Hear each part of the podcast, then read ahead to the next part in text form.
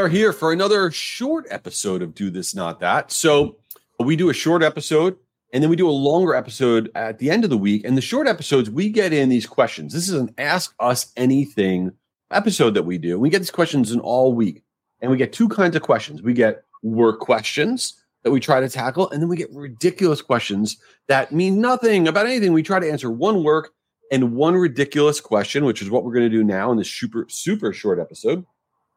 And here with me today is Kristen Nagle, who is a rock star uh, producer of Do This Not That. And she gets the questions in. She's the one who decides what we're going to ask. And I'm ready for it. I have no idea where we're going with this. But Kristen, what do we got this week? Let's first do the work question. Okay, Jay, the work question is from Mason from Indiana. And here's the question When should you give up on a business idea or product?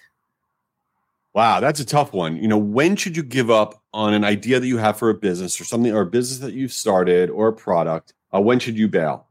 I'll tell you two things I think about related to this. Number one, what you should never do, in my opinion, is give yourself a time period. It frustrates me when I see somebody like start something, a business, or put out a new product or idea, and they said, listen, I'm going to do this for six months. And if it doesn't work, then I'm going to bail. I'm not going to do that. You're basically saying out of the gate, listen, this probably won't work. And I'm going to at least be able to check the box that I tried. And what happens when you're in month five?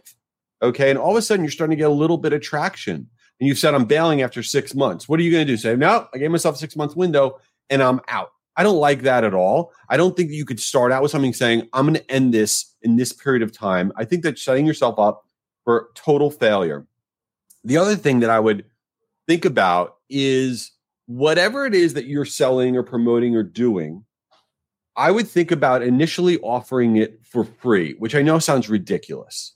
And the reason I say that, even in some sort of super limited way, whatever your business or service or product is, in some sort of super limited way and promoting it and letting it be free. And why would you want to do that?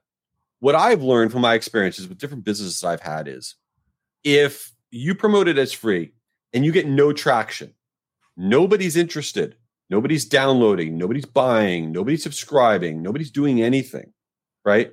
Then the likelihood of you being able to charge for that same thing, get people to pay for it, is basically zero. Because by allowing it to be free as a test, you're removing the ultimate barrier from anybody being able to try it. So if you have something and you're struggling to get traction on it, and then you offer it as a test for free and you still get no traction on it, then you need to go back to the drawing board because you have nothing. If people don't want it for free, then they're never going to want it if it costs a boatload of money. That's kind of what I would think about as it relates to thinking about when you should bail on something. All right, before we get into the ridiculous question, this podcast, this really short, random, crazy podcast is brought to you by Marigold. Yes.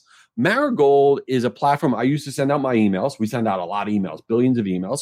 They're an awesome email sending platform. They're an awesome loyalty marketing platform, and they do the work for people like American Airlines and Notre Dame University. Every industry if you're not thinking about Marigold for your sending platform, your loyalty platform, your relationship marketing platform, you are missing the boat.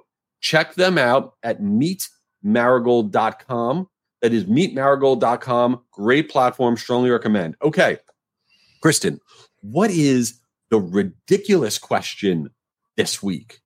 Okay. The ridiculous question is from Kylie from Fort Lauderdale. And she asks, What is the last thing you Googled? This should be interesting. oh no.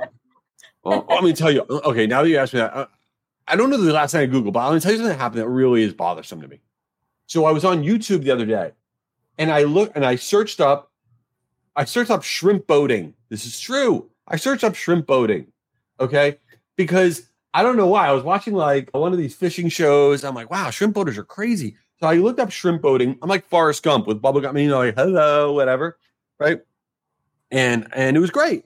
And I learned all about shrimp boating, and I loved it. I loved everything about it. But here was the problem.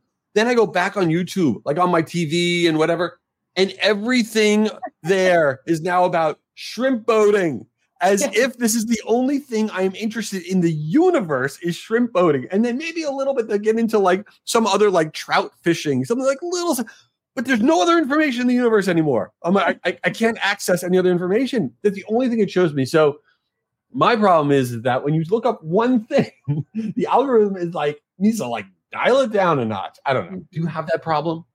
Yes, you have to be careful on if you look something up, you have to be prepared to see it for the next week straight everywhere. So hope you really Oh want to know a lot about it. Yeah. So if you want to know about trim boating, I'm your guy. All right. Appreciate you all being here. Check out the long episode. Give us a five star. You all rock. Peace out. You did it. You made it to the end. Nice. But the party's not over. Subscribe to make sure you get the latest episode each week for more actionable tips and a little chaos from today's top marketers. And hook us up with a five star review if this wasn't the worst podcast of all time.